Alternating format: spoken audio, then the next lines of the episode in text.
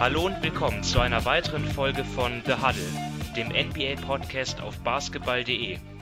Heute mit der ersten Ausgabe im neuen Jahr 2019 und damit wünschen wir euch von basketball.de noch ein frohes neues Jahr und ein vor allem ein gesundes Jahr. Ich denke mal, ein unterhaltsames Basketballjahr müssen wir euch nicht wünschen. Ich denke mal, das ist garantiert. Und auch heute haben wir wieder einige interessante Themen aus der NBA. Wir haben ja unsere letzte Aufnahme liegt ja jetzt etwa ähm, zweieinhalb Wochen zurück. Und besprechen werde ich die Themen mal wieder mit meinen Stammgästen Sven Scherer. Guten Abend, Sven.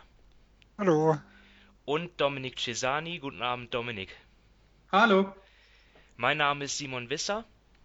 Und ja, unsere Aufnahme liegt schon ein bisschen zurück und ja, wenn man sich mal die Tabelle anschaut in der NBA, vor allem in der Western Conference, da hat es in den letzten Wochen schon einige Veränderungen gegeben. Ja, also die, vor allem die Überraschungsteams, die positiven Überraschungen, sind mittlerweile ja ein bisschen ähm, zurückgefallen. Und ja, diese, einige von diesen Teams, mit denen werden wir uns auch heute beschäftigen. Aber wir beginnen zunächst mal mit den Minnesota Timberwolves, wo es am gestrigen Sonntag, also wir nehmen heute am Montag auf, also am Sonntag, ja, zu einer sehr ähm, wichtigen Entscheidung kam. Und zwar wurde Tom Thibodeau entlassen der Trainer und President of Basketball Operations ist nicht mehr da.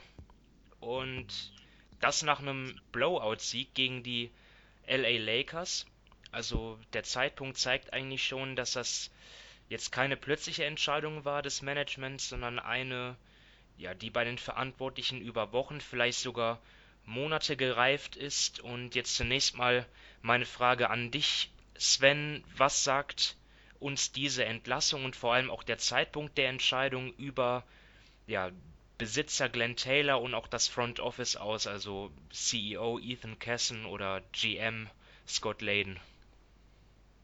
Ja, das ist, ist eine gute Frage, weil also die Entlassung finde ich jetzt äh, finde ich jetzt schon nachvollziehbar, denn wir hatten ja äh, einen der letzten Pods auch über die Timberwolves immer wieder gesprochen und war nicht unbedingt ein großer Fan von dem, was äh, Tipps bisher gemacht hat. Der Zeitpunkt ist natürlich recht merkwürdig. Ich bin mir aber noch nicht ganz sicher, was es aussagt. Also einmal muss man sagen, die, äh, der Besitzer gilt öfters jemand, der so bei 40 Siegen, so genau Saisonmitte, sich so einen Cut setzt und dann äh, die Entscheidung trifft. Also das soll nicht das erste Mal gewesen sein.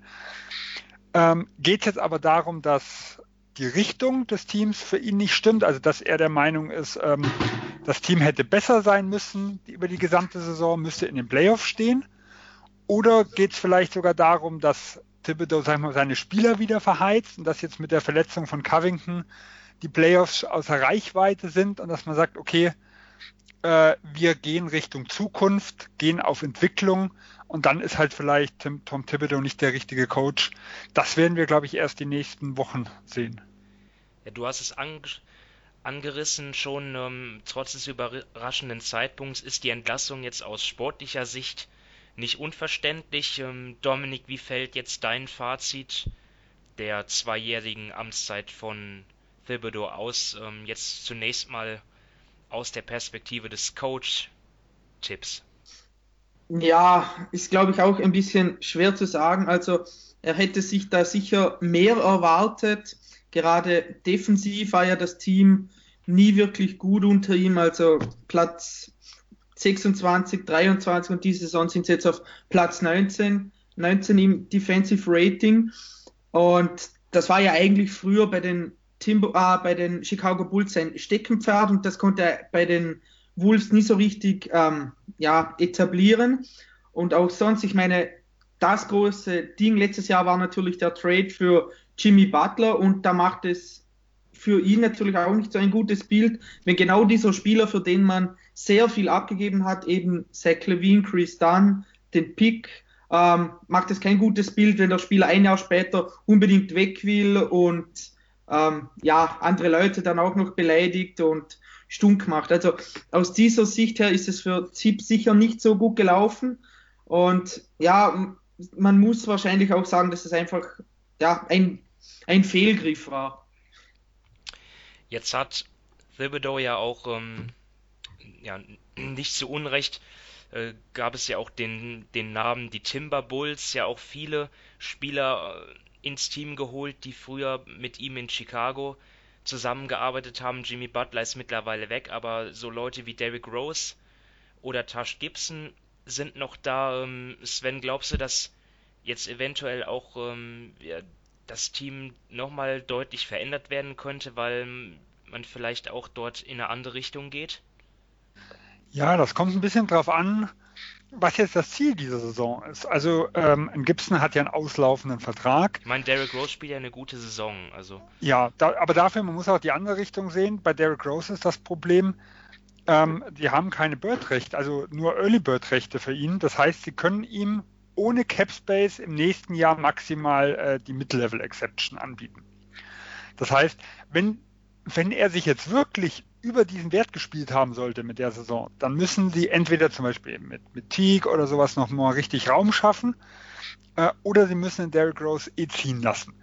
Also wenn die jetzt wirklich nicht um die Playoffs spielen, sondern sagen, okay, wir machen noch mal ein Übergangsjahr, ähm, wir wollen zwar schon die Jungen entwickeln, aber wir sehen, es, das reicht dieses Jahr nicht für die Playoffs. Wir gucken halt einfach, dass wir die Leute nicht verheizen, wie es ein Thibodeau gemacht hat. Dann wäre es natürlich auch eine Überlegung wert, ob man sagt, einen Gibson gibt man ab, um vielleicht einen Saric äh, auf die vier zu setzen und guckt, wie das, äh, wie das Duo Town-Saric besser funktioniert.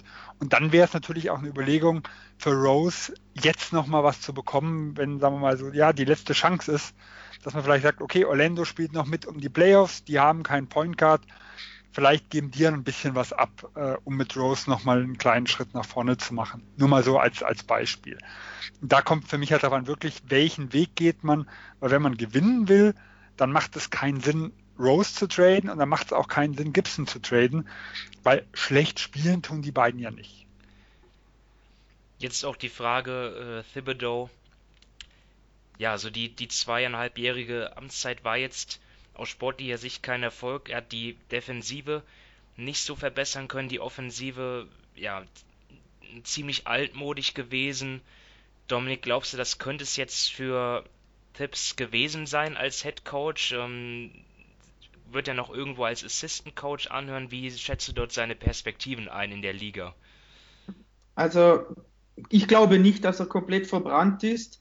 Ähm, irgendein Team wird sicher denken, dass er es noch kann. Ich weiß auch, es kommt ja auch immer ganz darauf an, auf das Team an sich, wie es zusammengestellt ist und so weiter. Man kann, ich kann jetzt nicht, nur weil er jetzt da schlecht war, bei Minnesota kann ich nicht sagen, dass er nie wieder gut wird. Also ich glaube, er wird sicherlich, äh, sicherlich noch Angebote bekommen.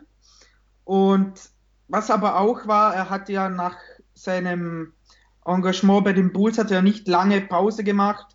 Er wollte unbedingt wieder zurück.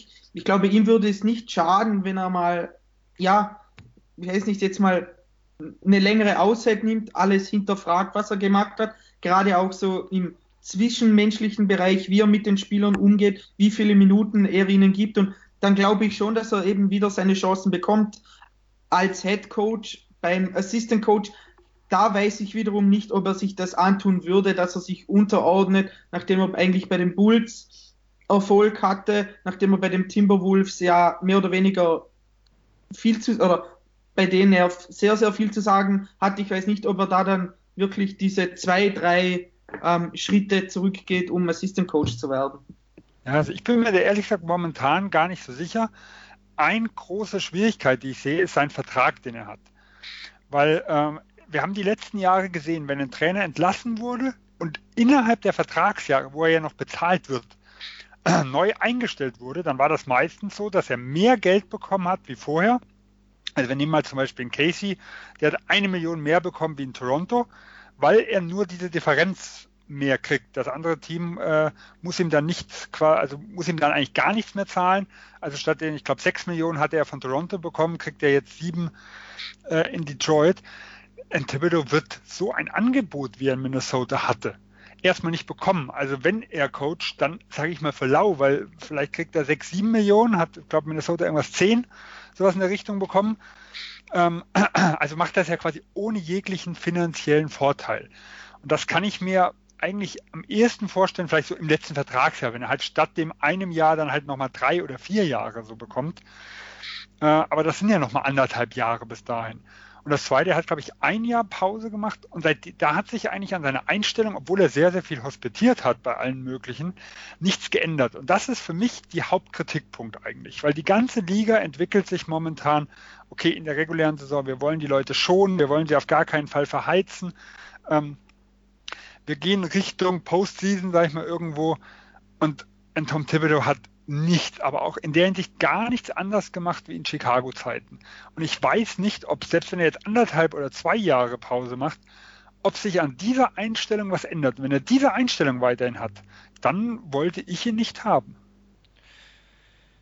Ja, so müssen wir mal schauen. Er hat natürlich auch viel Geld verdient, weil er auch zwei Ämter, zwei wichtige genau, Ämter ja. ausgefüllt hat. Und ich denke mal, die Zeiten, da sind wir uns einig, sind vorbei. Er wird ähm, sicherlich nicht mehr äh, ein Angebot bekommen im Front Office.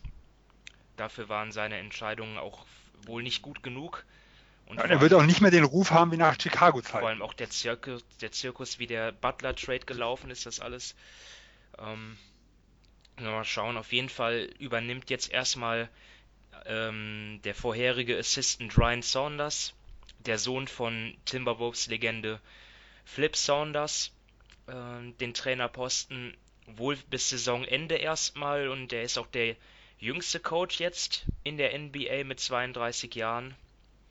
Soll auch respektiert sein in der Umkleide, das ist dann vielleicht auch wichtig für das Team, einen anderen Ton, vielleicht ein kommunikativerer Typ. Ähm, es gibt natürlich nach wie vor sonstige Kandidaten als Trainer, sind, die dort ähm, durch die Gerüchteküste geistern. Also Monty Williams zum Beispiel, der Assistant Coach ist bei den Sixers oder Chauncey Billups, Experte bei ESPN und Fred Heuberg. Ich glaube, da haben wir ähm, nach der Heuberg-Entlassung schon drüber gesprochen bei den Bulls, dass er, ja, dass, dass Glenn Taylor, also der Besitzer, viel von ihm hält und das könnte gegebenenfalls wichtig, wichtiges Argument sein. Und Heuberg hat ja auch Angebote schon angeblich aus der NCAA von UCLA, aber er selber möchte wohl nochmal gerne in der NBA coachen. Von daher muss man jetzt erstmal abwarten. Es hängt auch viel davon ab, ob die Timberwolves die Playoffs erreichen werden. Da sind es ja im Moment zwei Spiele da hinten, also noch alles offen. Habt ihr noch was zu, Philly, äh, zu Minnesota? Nein. Nein. Okay, dann gehen wir weiter zu den Sixers.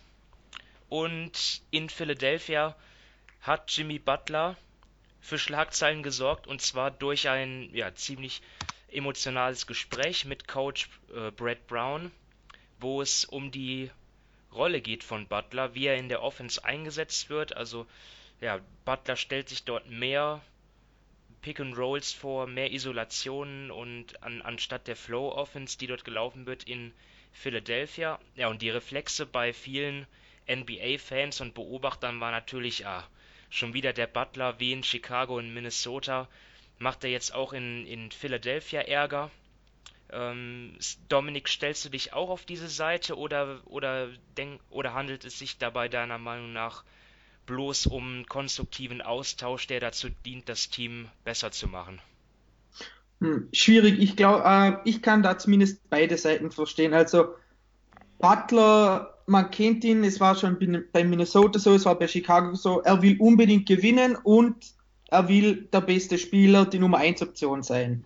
Wenn diese zwei Dinge zusammenführen, wenn, diese, wenn es diese zwei Dinge gibt, dann ist Jimmy Butler zufrieden. Jetzt hat er natürlich auch wieder, wie schon bei Minnesota, zwei jüngere Spieler neben sich, die beide auch ihre Touches brauchen. Und gerade bei, Minnesota, äh, gerade bei Philadelphia ist es so, dass eben Ben Simmons unbedingt den Ball in der Hand braucht und sich auch Joel Embiid schon, ja, sagen wir mal, aufgeregt hat, dass er so viel am Dreier rumstehen muss und äh, die Dinger wirft er will lieber in die Zone und da aufposen. Also die Kombination der drei Spieler ist mal schon nicht perfekt, eben weil alle gerne den Ball haben und weil, wie du schon gesagt hast, ähm, die Sixers sehr gerne den Ball laufen lassen. Die spielen ja auch mit 321 Pässen die zweitmeisten der Liga und Butler aber lieber ein Pick and Roll läuft. Nur funktioniert das natürlich mit Embiid und mit Simmons auf dem Feld niemals so gut, weil das Spacing dann eingeschränkt ist. Also ich verstehe da ihn, dass er den Ball mehr will, weil er weiß,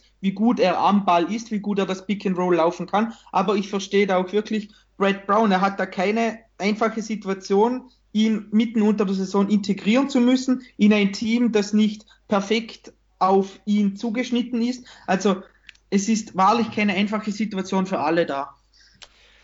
Ja, jetzt kommt ja noch dazu, dass Embiid ja auch schon vor ein paar Wochen öffentlich ähm, beklagt hat, wie er eingesetzt wird, ähm, zu weit weg äh, vom Korb agiert und wenn man sich jetzt einfach mal auch die Advanced Stats mal anschaut, also die, die drei zusammen, diese Drei-Mann-Line-Up, ja, wenn man, wenn du so drei großartige Spieler hast, vielleicht drei der Top 20 Spieler in der ganzen Liga und die haben zusammen nur ein Net-Rating von 4,2, das ist ja, es ist zwar positiv, aber jetzt auch nicht so gut, wie man das erwarten könnte und es ist auch bei weitem nicht äh, die beste Dreimann-Lineup der, der Sixers. Ähm, Sven, wie bewertest du da diesen Fit jetzt von dem, was du bislang gesehen hast? Ja, ich glaube, wir sehen hier das große Problem, wenn ein Trade mitten in der Saison passiert und dann auch die Puzzleteile, das haben wir ja auch beim, bei der Trade-Analyse damals schon gesagt, nicht perfekt passen. Ähm, also die Offensive finde ich dabei eigentlich noch weniger kritisch wie die Defensive. Also die hat mir eigentlich äh, sogar noch weniger gefallen in der Zeit. Äh, aber natürlich ist es halt so, eigentlich Ben Simmons müsstest du eine Highspeed-Offense äh, irgendwo laufen. Also da hat man gesehen im letzten Jahr, wo Embiid ausgefallen ist, äh, er das Kommando bekommen hat und laufen durfte.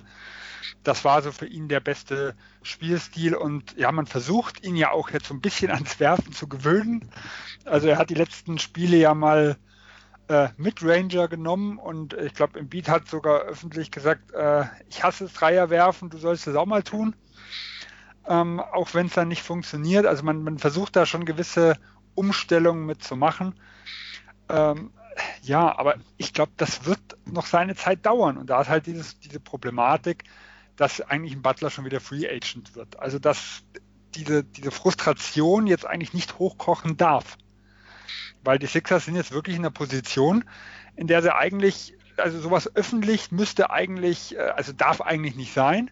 Sie können ihm aber nicht auf die Füße treten, weil äh, sie müssen sich auch einschleimen, um es mal ganz plakativ zu sagen, weil sie wollen ihn ja auch irgendwo halten. Und es gab ja auch schon Meldungen von anderen GMs, dass sie fest davon ausgehen, dass Butler Meetings im Sommer haben wird.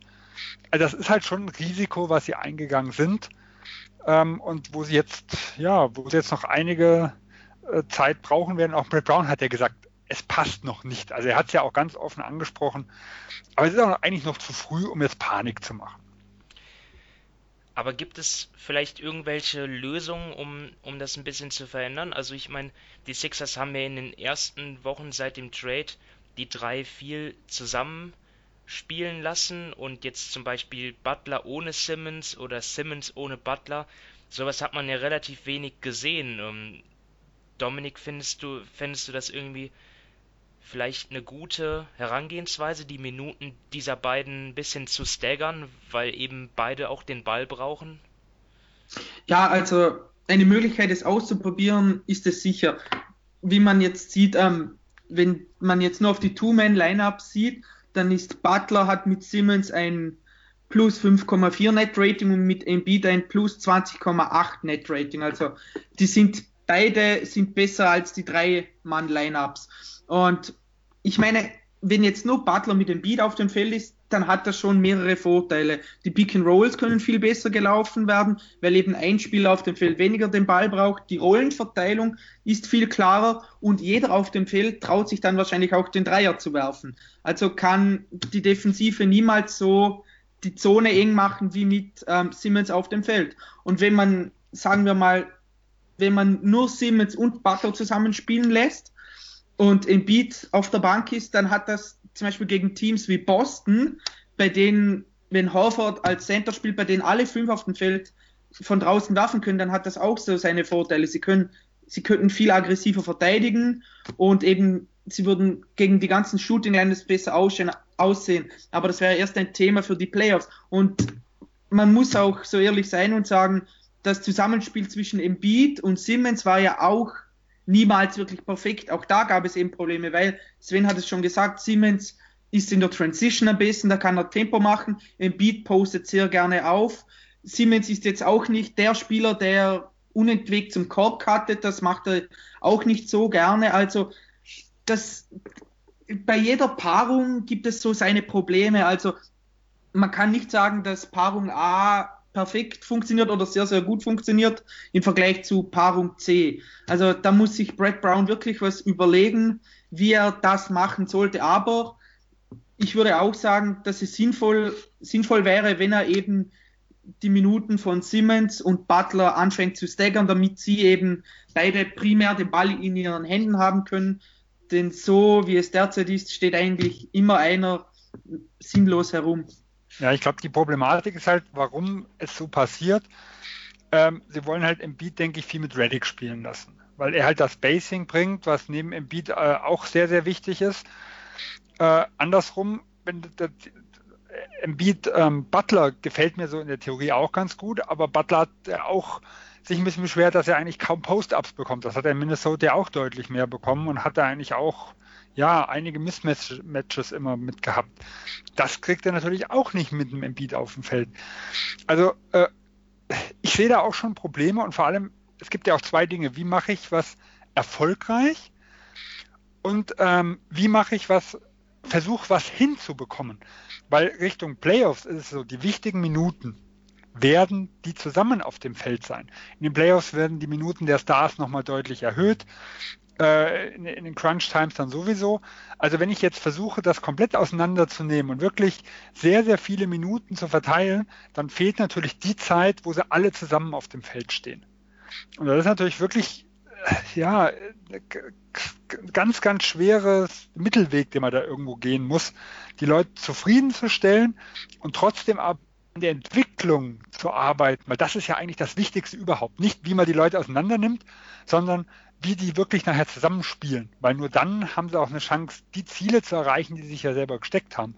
Und mit einem Butler-Trade geht das ja ganz klar Richtung Contender. Das ist natürlich ein guter Punkt und ich finde das ja im Prinzip auch gar nicht, gar nicht verkehrt, dass man jetzt in der regulären Saison die drei so oft zusammenspielen lässt, um eben daran zu arbeiten, dass das Zusammenspiel verbessert wird. Ähm, jetzt geht es halt darum, ja, wann kommt man vielleicht zu der Erkenntnis, dass es, dass es äh, vielleicht gar nicht funktionieren würde? Es gibt ja schon, gab ja schon Plattformen wie The Ringer, die, wo einige Leute sagen, ja, Ben Simmons wird sicher irgendwann getradet werden. Ich glaube, das ist ein Thema äh, für, für einen anderen Pod, aber es ist auf jeden Fall schon ein merkwürdiger Fit dieser drei und deswegen ist Philly auch eines, wenn nicht sogar das interessanteste Team der NBA, weil ähm, natürlich auch vor allem in, mit dem Hintergrund, dass Butler Free Agent wird. Dort ist nach wie vor viel Zündstoff. Ähm, ja, wie gesagt, für mich, mich stört halt vor allem, dass das alles öffentlich gemacht wurde. Ja, und da muss man, wie das gesagt, also, dazu, ja. Sage ich beim bei der Kritik muss man bei Embiid anfangen, weil er hat war der erste, der sowas öffentlich ähm, gemacht hat. Wenn er eigentlich als der Führungsspieler, also äh, die, er ist die Franchise, sage ich mal so. Also äh, so gut ein Butler ist, so gut ein Simmons ist, ähm, Embiid ist der wichtigste Mann in der kompletten äh, Franchise. Und wenn er anfängt, Dinge öffentlich zu machen, das ist halt einfach kein gutes Zeichen. Und vor allem, weil, weil es ja immer wieder auch Gerüchte gibt um das Verhältnis zwischen Embiid und Simmons. Ich glaube, im, im Clipperspiel war eine Situation, wo sie sich um Rebound gekabbelt haben und da sind so, sind so ein bisschen die Fetzen geflogen und dann kommen immer wieder so, wie gesagt, diese Kommentare wie mit dem Dreier dann jetzt, das auch öffentlich gemacht wird. Ähm, er gibt irgendwo auch den Ton vor und das mag ich halt nicht, dass das Ganze äh, offen passiert und nicht in der Kabine abgehandelt wird, wie es sich eigentlich gehört. Gut, dann beenden wir das Thema Sixers und gehen weiter zu den Houston Rockets, die ja das heißeste Team wohl sind aktuell in der NBA. Ich kann mich noch gut an die Niederlage erinnern in Dallas, wo sie äh, von Luka Doncic dann am Ende abgeschossen wurden im Alleingang. Das war zu Anfang Mitte Dezember und seit diesem Spiel haben sie elf ihrer 13 Partien gewonnen und sind auch wieder zurück auf einem Playoff-Platz, sogar ziemlich deutlich Fünfter jetzt. Bilanz von 22 zu 16. Natürlich immer noch nicht vergleichbar mit der letzten Saison, aber auf jeden Fall ganz klein in Playoffs drin. Das war ja zwischenzeitlich gar nicht mal so selbstverständlich. Und Dominik, äh, woran liegt es? Ich mach's dir ganz einfach. Ja, zwei Wörter, James Harden. Also ähm, Chris Paul fehlt jetzt seit sieben Spielen. Harden legt in dieser Zeit 41,6 Punkte auf, hat eine Usage Rate von 44,4 und nimmt sage und schreibe 16,3 Pull-up-Dreier pro Spiel, die er mit 41% trifft. Das sind Zahlen, die würde man wahrscheinlich nicht mal bei NBA 2K schaffen. Über die Saison hinweg nimmt er immer noch 11,5 Pull-up-Dreier bei knapp 39% und 93% seiner kompletten Dreier sind Pull-ups. Das ist schier unglaublich. Wenn man das mal mit anderen Dreierschützen wie Curry oder Lillard vergleicht, dann sind das Welten. Curry nimmt 4,5 Pull-up-Dreier pro Spiel und Lillard 4,7. Also die sind da meilenweit entfernt. Und ja, man muss einfach sagen, er spielt ja in den letzten Wochen wie von einem anderen Stern. Er nimmt unheimlich viele Abschlüsse, gerade eben aus dem Dribbling mit 7 plus Dribblings. Und ich, also, ich weiß nicht, was ich zu ihm offensiv sagen soll. Es sind ja bei Gott keine einfachen Würfe, sondern es sind teilweise die schwierigsten Würfe überhaupt.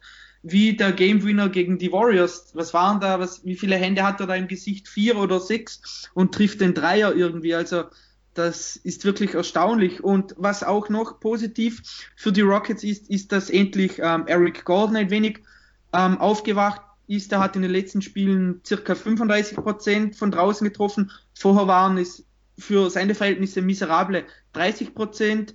Dazu sind Leute wie Daniel House, der trifft auch knapp 44 Prozent, und Gerald Green, die wieder besser spielen. Sie rebounden defensiv besser und sie machen weniger Turnover, was natürlich im Normalfall zu weniger Fast Breaks führt und das Defensive Rating ein wenig besser ausschauen lässt. Also bis auf das das Harden komplett durchdreht, haben sich die anderen entweder ein wenig stabilisiert oder ja, sie machen insgesamt meiner Meinung nach einfach weniger Fehler. Und wenn ein Team so viel offensive Klasse hat und mit Harden so einen Spieler, dann ja, war es eigentlich nur eine Frage der Zeit, bis sie eben einen Lauf mit einer Reihe von Siegen starten.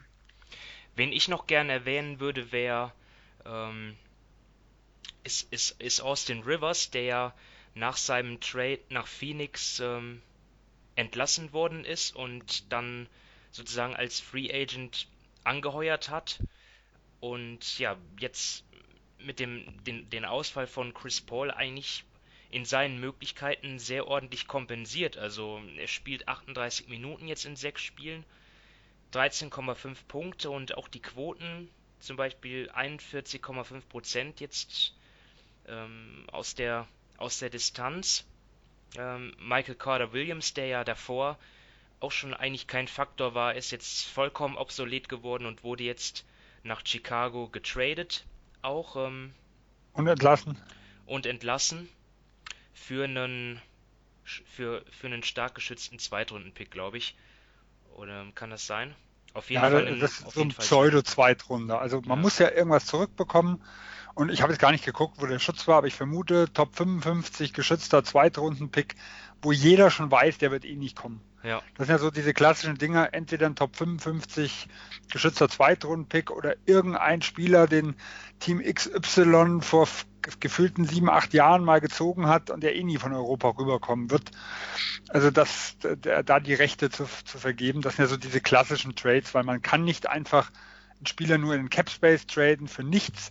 Es muss immer was zurückkommen und das Zurückkommen äh, muss aber nur auf dem Papier einen Gegenwert haben. Oft ist es so, dass es in der Realität dann gar keinen hat. Ja. Also Austin Rivers schwach gewesen, schwach gespielt in Washington und bislang sehr ordentlich in Houston. Mal schauen, wie er sich noch steckt. Also Und jetzt mein, meine Frage an dich, Sven. Also, während der Rockets-Krise wurde ja auch wieder die Spielweise kritisiert. Ähm, und dann hat Mike D'Antoni völlig zu Recht gesagt, ja gut, diese, diese Isolation und so weiter, das, das ist halt unser Basketball und das ist auch so, wie wir letzte Saison erfolgreich waren. Also sind das jetzt wieder die Rockets aus dem Vorjahr, natürlich minus Ariza und ein paar Mute, die fehlen in der Defense, aber ansonsten sind das, kommt das schon wieder so ran an die Rockets der Vorsaison?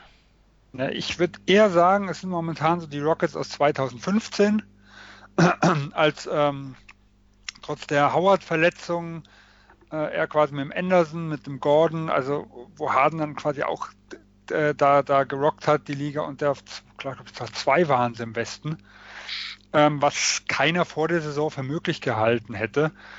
Äh, wir sehen hier ganz klar, wir haben hier einen, einen Superstar, der alle um sich herum besser macht. Und man sieht ja auch, also alle respektieren Harden. Äh, und gerade wenn er mit Clint Capella ins Pick and Roll geht, dann können sie aber einen Clint Capella auch nicht allein lassen äh, und hat dann seine Schützen drumrum. Das ist für die, gerade für die reguläre Saison, ist das ein starkes Team. Und ähm, wenn man gesehen hat, wie ein Chris Paul vor seiner Verletzung gespielt hat, also er war ja nun wirklich nicht gut, er hat auch insgesamt schlechte Entscheidungen getroffen. Man kann es nur hoffen, dass es nicht das Alter war, sondern wirklich einfach, dass er angeschlagen ist. Ähm, dann hat das Team jetzt eine klare Kante wieder. Und vorher ja, hat man versucht, dem Chris Paul viel Verantwortung zu geben. Er konnte das aber in seinem momentanen Zustand also nicht positiv umsetzen. Geht es aber Richtung Playoffs, sehe ich die ähnlichen Probleme, äh, die, wir auch, die wir auch vor einigen Jahren dann irgendwo hatten. Ähm, ohne einen fitten Chris Paul ist dieses Team zu ausrechenbar und diese Spielweise von James Harden ist einfach nicht optimal für die Playoffs. Warum? Die Schiedsrichter lassen einfach mehr durchgehen das ist einfach, einfach grundsätzlich in der, äh, in der Hinsicht, genau, wie in, äh, in, der Playoffs, also mehr durchgehen wie in der regulären Saison. Also man, man hat ja auch gegen Cleveland zum Beispiel in Finals gesehen, Curry darf da viel mehr rumgeschubst werden, wie es in jedem regulären Saisonspiel ist. Es wird an sich weniger gepfiffen und deswegen sind einfach Spielertypen wie Harden, wie auch in DeRozan vom Grundsatz etwas Achso, du meinst, er bekommt weniger Calls in den Playoffs. Er, er, bekommt, genau, er bekommt weniger Calls, es wird mehr durchgehen lassen. Das ist einfach grundsätzlich so. Das ist jetzt kein, äh, Hate gegen, gegen Harden, sondern grundsätzlich ist er einfach in den Playoffs, wird eine größere Härte zugelassen, wie in der regulären Saison. Und die Teams stellen sich darauf ein. Also ähm, wir haben jetzt zum Beispiel Golden State haben wir jetzt gesehen, so gut ein Harden war, Golden State hat wenig gefoult.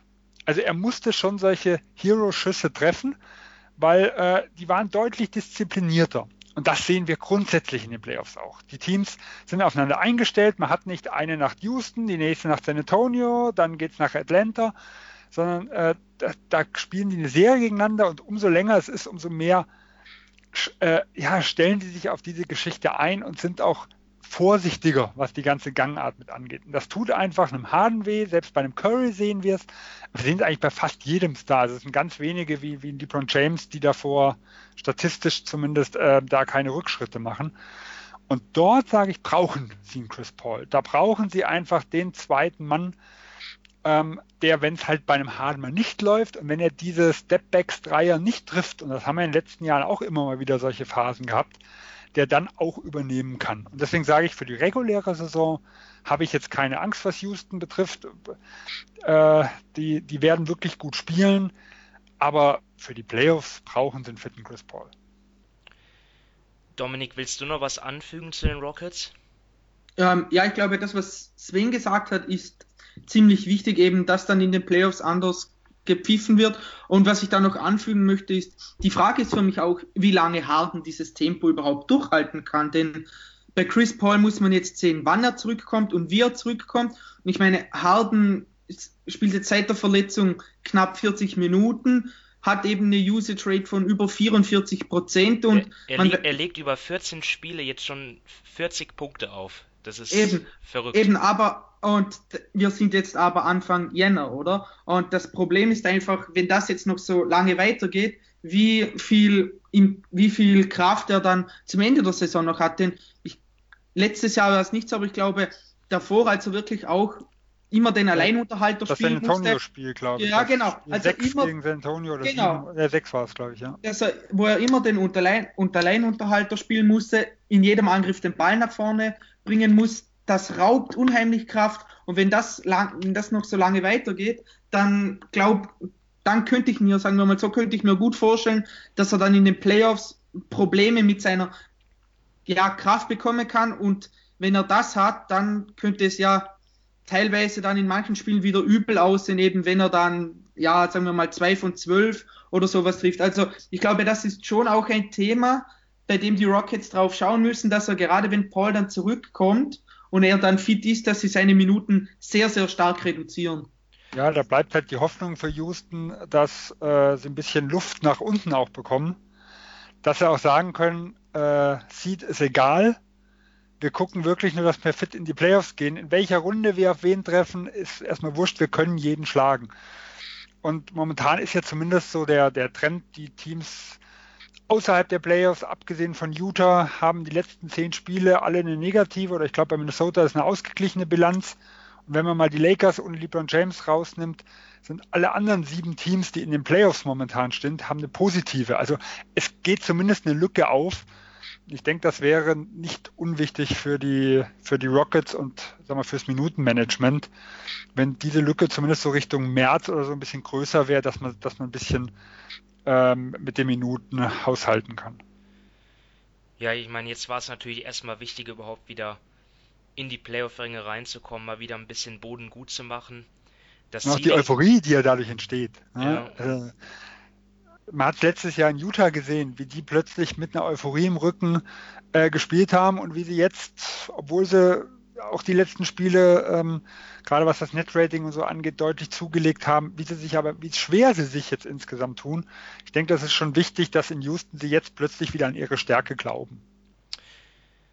Okay, dann gehen wir nach Washington und dort glaubt man nach wie vor nicht so an die eigene Stärke, glaube ich. Und vor allem jetzt, wo John Wall ra raus ist, ähm, er ist ja ist jetzt schon etwas her, aber trotzdem wollen wir die Wizards natürlich nochmal deswegen thematisieren. Also der, der Star sozusagen, der Point Guard, der Starter auf der 1, ist jetzt raus für die Saison, muss sich einer Operation unterziehen an der linken Ferse und wird dann zum Start der Saison 1920 hoffentlich wieder fit sein.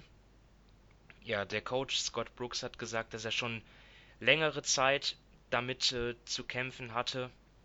Und vielleicht ist, ist auch das äh, auch eine Erklärung dafür, weshalb er diese und auch letzte Saison nicht so gut gespielt hat. Jetzt jedenfalls müssen die Wizards ohne ihn versuchen, die Playoffs zu erreichen. Aktuell sind sie Elfter im Osten und haben auch ein paar Spiele Rückstand auf Platz 8. Thomas Saturanski ist jetzt der Starter auf der 1, macht das bislang ziemlich gut. Die Wizards haben auch drei der fünf Spiele ohne Wall jetzt gewonnen. Aber trotzdem ist natürlich die Frage, was sollen die Wizards machen? Playoffs angreifen oder ja, tanken ist ja immer so ein blödes Wort. Also absichtlich verliert ja keiner, aber, aber sollten sie lieber nach einem hohen Draft-Pick schielen, Dominik? Oh, das sind die Fragen. Ähm, ja, eben, du hast es ja schon eigentlich die ganzen Zahlen schon mehr oder weniger angesprochen. Sie sind doch dreieinhalb Spiele hinter Platz 8. Sie hatten sogar bisher den sechstleichtesten Spielplan der gesamten Liga. Ihr Net-Rating ist auch noch auf Platz 24 in der Liga bei, mit minus 3,7. Die Offense auf Platz 18, Defense auf 26. Also, das sind alles Zahlen, die nichts Gutes versprechen. Und jetzt stellt sich eben die Frage, was Washington will.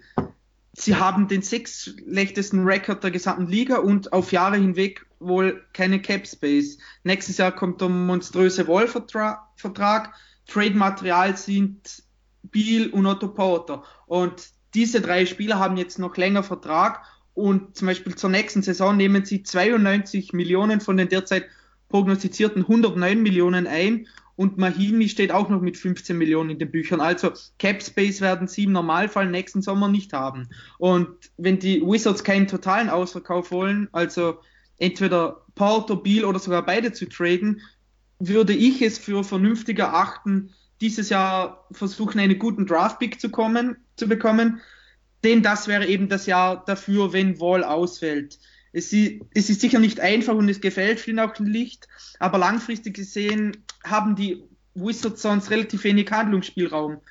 Was bringt es ihnen, wenn sie jetzt irgendwie in die Playoffs kommen auf Platz 7, 8, dann in der ersten Runde von, ähm, von Toronto oder von den, von den Bucks mit 14-0 abgeschossen werden und dafür ja ihr Pick nicht so gut ist. Wenn sie jetzt in die Lottery kommen, dann hätten sie theoretisch die Chance auf einen besseren Pick, Top 10 Pick. Stand jetzt ist sehr ist locker drin und das heißt ja nicht, dass sie denn mit dem Pick einen Spieler nehmen müssen, sondern er kann als, als Trade Asset genutzt werden. Sie können den Spieler nehmen oder sie können eben den Pick nutzen, um Ballast loszuwerden. Also ich sehe es eher so, dass sie jetzt lieber in den sauren Apfel beißen sollten und für 40 Spiele leiden, als das weiter so durchzuziehen wie in den letzten Jahren. Aber die Frage ist natürlich auch, wie stellt man das an, ohne dass man Beal und Porter einfach auf die Bank setzt?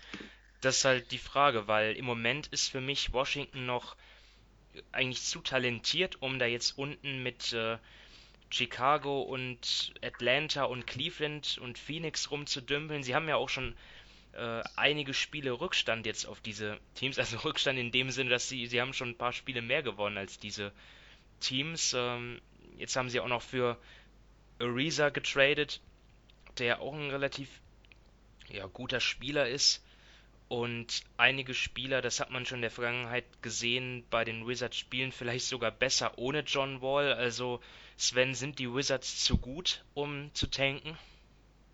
Ja, die Befürchtung habe ich auch. Wenn sie es darauf anlegen, glaube ich, dass sie momentan besser sind wie mit John Wall.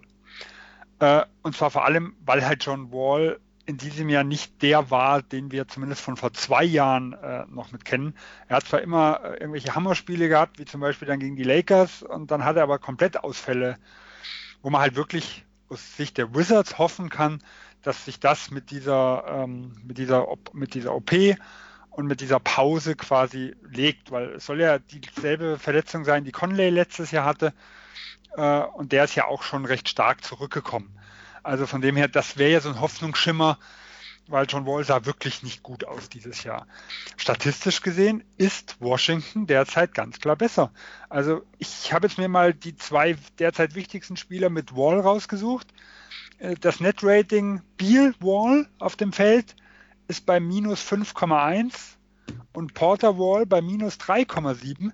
Wenn ich das Ganze jeweils mit Satoranski vergleiche, sind wir jeweils im plus 3, Bereich. Also einmal 3,2 mit Beal und 3,4 äh, mit Porter. Jetzt ist das bei Washington immer, weil die ihre Höhen und Tiefen haben, äh, natürlich immer sehr, sehr schwer zu vergleichen. Äh, und auch Porter hatte ja gerade zu Beginn der Saison seine ganz, ganz schwachen Phasen. Aber es zeigt eigentlich schon, dass das, also dass dieses Team nicht schlechter geworden ist, sage ich mal, durch den Ausfall von einem Wall. Ich glaube, das Ceiling ist geringer, weil man halt hoffen konnte, ein Wall fängt sich wieder, er kommt wieder an seine alten Zeiten ran und dann ist das Team natürlich besser. Aber äh, diese OP zeigt dir ganz klar, das ist wahrscheinlich eine vergebene Hoffnung gewesen und wirklich die, die größere Hoffnung ist jetzt halt das Langzeitprojekt Wall in der Hinsicht. Aber auch im letzten Jahr haben sie ohne Wall, waren sie auf einem 40-Siege-Kurs. So, das war zwar schlechter als die 43, die sie am Ende hatten, aber es hätte trotzdem für die Playoffs im Osten gereicht. Also meine Befürchtung, und äh, das äh, sage ich genau so, wie es, weil es Dominik ja auch so erklärt hat, ist, dass sie auf Playoff-Kurs bleiben werden, zumindest bis zur Deadline, dass da nichts passiert, äh, deswegen nichts passieren wird in der Hinsicht und dass er höchstens äh, vielleicht gegen Ende, wenn dann wirklich der Zug abgefahren sein sollte, dann nochmal die Leute schonen ähm, selber würde ich aber auch den anderen Weg favorisieren, weil ich kann verstehen, was Washington vor anderthalb Jahren, also 2017 noch gemacht hat, dass sie gesagt haben, okay, wir haben hier ein starkes Team und das sind die Cleveland Cavaliers und da hinten ist alles offen. Und wir brauchen quasi eigentlich nur einen Ausfall von, äh, von einem der Topspieler in Cleveland, damals halt noch äh, James oder Irvin.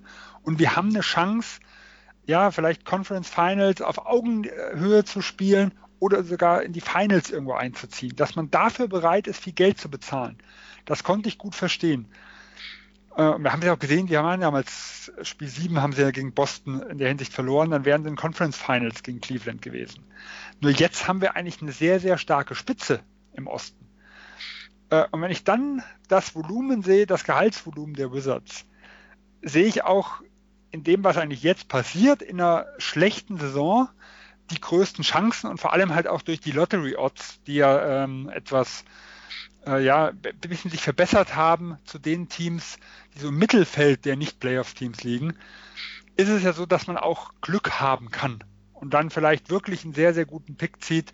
Und ich wollte eigentlich diese Chance auch nicht, ja, auch nicht mir verscherzen. Die Frage ist halt, wie weit gehe ich? Ja, und ich hatte auf, auf Twitter hatte ich mal eine Diskussion, wo es halt darum geht, äh, ja, ist die Wahrscheinlichkeit größer, dass man jetzt Biel tradet? Da würde ich mir mal eure Meinung interessieren. Also, ich sehe jetzt... oder sollten sie es tun? Ja. Also, ich meine, ich, ich sehe da jetzt ehrlich gesagt nichts kommen. Dominik? Ja, es ist halt die Frage, was sie ja, zurückholen als, als Gegenwert. Ich meine, den Woll-Vertrag wird man niemals los. Das wäre natürlich der Optimalfall. Biel ist von seinem sportlichen Wert her wahrscheinlich das Beste, aber ja, da sehe ich derzeit jetzt auch niemanden, der da wirklich ja was investiert. Also die Lakers wurden zwar immer ähm, genannt, aber da kann ich mir nicht vorstellen, dass Magic und Pelinka jetzt ihren Max-Plan für Sommer 2019 komplett über den Haufen werfen und dann, ähm, ja, keine Ahnung, Ingram, KCP und noch irgendwas für äh, Bradley, Beal traden, denn er ist ein guter Spieler, keine Frage, aber auch, er, auch mit ihm wird man die Warriors nicht schlagen und sonst in der Liga, ja, es ist eben immer die Frage, was die Teams als Gegenwert wollen. Und derzeit kann ich mir auch eher nicht vorstellen, dass jemand da groß was rausrückt, denn es haben ja auch schon einige geschrieben, sie erwarten eher eine ruhige Trade Deadline. Ja, und, und vielleicht auch, Support, auch ja. Supporter vielleicht auch noch. Da gibt es ja so ein Gerücht mit Dallas gegen Wesley Matthews und Dwight Powell. Also den Deal, den fände ich jetzt ähm, aus Wizards äh, Perspektive schlecht wegen des Gegenwerts, der ziemlich gering ist und aus Mavs Sicht fände ich den aus finanzieller Sicht ziemlich schlecht. Also ich, das sehe ich jetzt auch nicht kommen. Sven? Ja gut, ist halt die Frage, ob man einen Otto Porter als Zukunft irgendwo sieht, ob man sagt, okay, in Washington wurde er nicht richtig eingesetzt. Ähm, hier sieht das ein bisschen anders aus, weil äh, wir haben hier unseren Stars, wir haben guten Coaching-Staff, er ist ein Spieler, sag mal, der für die heutige NBA ja so ein Flügelspieler, was eigentlich jeder sucht. Also ich finde aus, ich kann aus beider Sicht das Negative verstehen. Ich kann aber auch aus beider Sicht das Positive verstehen. Man kann in Dallas sagen, äh, wir haben jetzt Cap Space im Sommer. Wen kriegen wir Besseres? Das ist ja auch immer, immer mit die Frage. Und da hatten wir uns ja auch schon unterhalten. Da tue ich mich momentan sehr, sehr schwer weil für mich ist Dallas eigentlich noch nicht in der Position, um die absoluten Top-Leute anzugreifen. Und aus Wizards Sicht wäre es halt ganz klar äh, gehaltlos werden. Ja, weil wenn man halt sagt, okay, äh, so schön Otto Porter mit ist, wir haben hier halt ja mit mit dem äh, mit unserem neu gedrafteten Brown jemand, der jung ist, vielleicht sind sie auch interessiert dran, in Reza langfristig, vielleicht für 10 Millionen statt halt den Mitte 20 für einen Porter irgendwo zu verlängern und einfach ein bisschen Gehalt einsparen, um halt nicht die Luxussteuer bezahlen zu müssen. Also ich kann es auch aus beider Sicht irgendwo mit verstehen, wenn solch ein Deal gemacht würde. Aber ja, es ist jetzt auch nichts, was mich jetzt äh, aus den Socken haut. Und nochmal, um auf Biel zurückzukommen, ich sehe halt da auch die Problematik. A, äh, ist für mich Biel eine Langzeitentscheidung. Also es hat für mich jetzt wenig mit dem Saisonausfall von Wall oder nichts zu tun. Ich muss überlegen, will ich mit Biel Langzeit planen äh, oder nicht und hoffe ich drauf, dass ein Wall wirklich wieder fit wird und dass dieses Duo dann vielleicht doch nochmal wie 2017 funktioniert.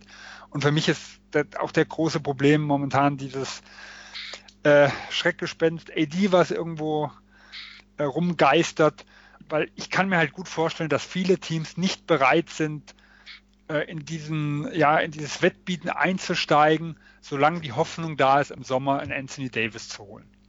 Und ich denke, wenn dieses Kapitel abgeschlossen ist, dann werden sich die Teams, die Interesse an ihm hatten, äh, umsehen und gucken, was können wir denn alternativ machen. Und deswegen Sozusagen könnte als ich Plan mir auch, B.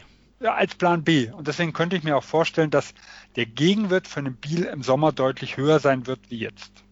Aber man kann sich ja umhören. Also ich hätte jetzt kein Problem mit, wenn Sie sich umhören und wenn Sie sagen, oh, da ist ein gutes, junges Paket. Äh, wir machen das. Ich glaube persönlich aber nicht dran. Gut, dann haben wir auch die Wizards ziemlich ausführlich besprochen und denke mal auch alles gesagt. Oder gibt es da von euch, von eurer Seite noch irgendwas zu besprechen? Nee, wieder viel zu viel über die Wizards gesprochen.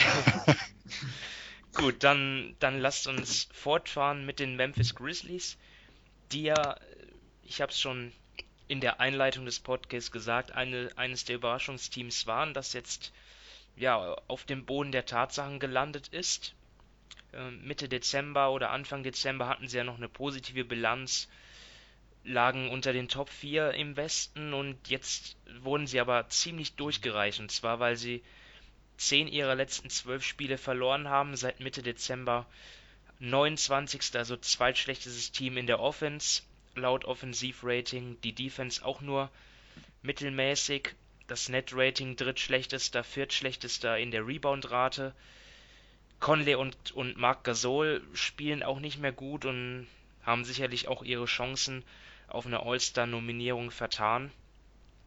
Ja, und es gibt es so drei Themen, drei, äh, die, die in den letzten, die in der letzten Woche passiert sind. Und zwar zum einen vergangenen Mittwoch hat äh, Shams Karania von ähm, The Vertical ja, getweetet, dass ähm, nach der Niederlage gegen Detroit es zu, einer, zu einem Teammeeting kam und die in einer körperlichen Auseinandersetzung gemündet ist zwischen Garrett Temple und Omri Caspi.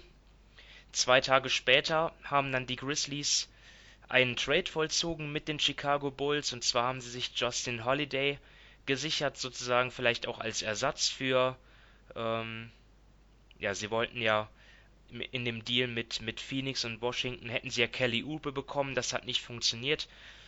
Jetzt sind das genau die Spieler, die sie abgegeben haben, die sie auch für Oubre abgegeben hätten, nämlich Wayne Selden, Marshawn Brooks und zudem noch zwei Zweitrunden-Picks.